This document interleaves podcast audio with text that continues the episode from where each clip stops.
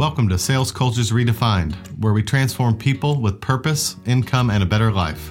Here's your host, CEO of SalesManage Solutions, Lance Cooper. The other day, I had a conversation with a CEO who had built a billion dollar business with some venture capitalists and then sold it. And now he was wanting to do the same thing with another business in a separate market area. But he wanted to do recruiting different. He wanted to have a predictable system. And he felt like he hadn't done that before in the previous business, one that was uh, scientifically more valid and predictable and reliable. And so, as he talked to me, I told him about a Recruit the Best system that would have three main areas of validation. The first one would be the general mental ability of a salesperson and making sure that it was high enough for the sales role. Then their personalities need to be matched to the skills for an in home salesperson with about an average sales size of $5,000.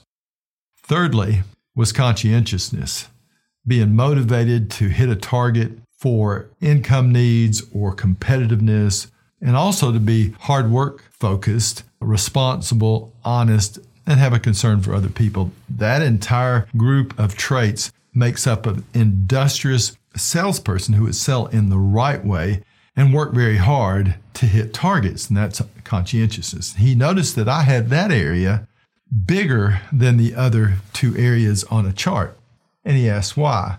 Actually, what he said was, I understand that, but I always thought that great salespeople had a little touch of larceny.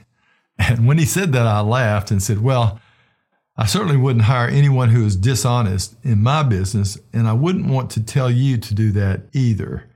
And I'm not sure that's exactly what you're trying to say. You don't want people who would steal or take for their own self or rip people off, I'm sure, because you would want your brand to be sellable later. And he was trying to think, what am I trying to say? And I think what he meant was the people who sell the most, here's what Harvard says they have strong ego drive and they have empathy. And when you have both, it makes up an amazing effect on sales. What's ego drive? The Latin word for ego drive is I, or having a self importance. So you're assertive. Maybe you want to be recognized. Maybe you want to control what's going on in your environment. Or it could be that you just have an independent spirit about yourself. Those factors, along with deadline motivation, urgent need to get it done for your own reasons, for your own control, make up ego drive. Obviously, we don't want ego drive alone or it could turn into sociopathic stuff, kind of like Enron or Wells Fargo, and totally screw up a brand. And we're just selling anything to customers and ripping them off. And, you know, subclinical sociopaths exist that sell a lot of stuff. And they're able to control this, this need to get what they want for their own reasons and maybe even to embellish the truth and to exist in society and not go to jail and just kind of ride on the edge that's a subclinical sociopath. And a lot of them run companies and a lot of them sell a bunch of stuff and they don't get in trouble, but they're just on the edge. If we match up ego drive with empathy, the ability to listen, understand needs and the impact of those needs, and ask questions with sensitivity and appear concerned about what people are going through or what they need done, then that sensitivity leads to handling fears and concerns and objections that they have and actually hearing them. And that, along with your ego drive, produces very creative, challenging people who are very innovative and have high intuition. Now, there are some people that are very ego driven that have enough emotional intelligence to handle themselves and make a ton of sales and to adapt to people when they're with them but some people don't do that very well.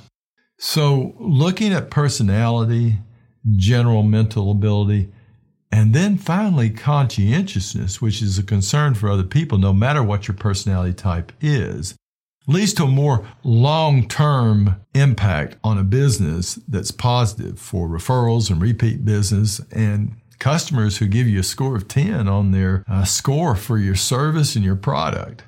You know, fast startup companies, ones who want revenue and cash flow very quickly, a lot of times it might be quick transactional sales and they need that revenue and they need to get that in place because of those venture capitalists and all that's very important.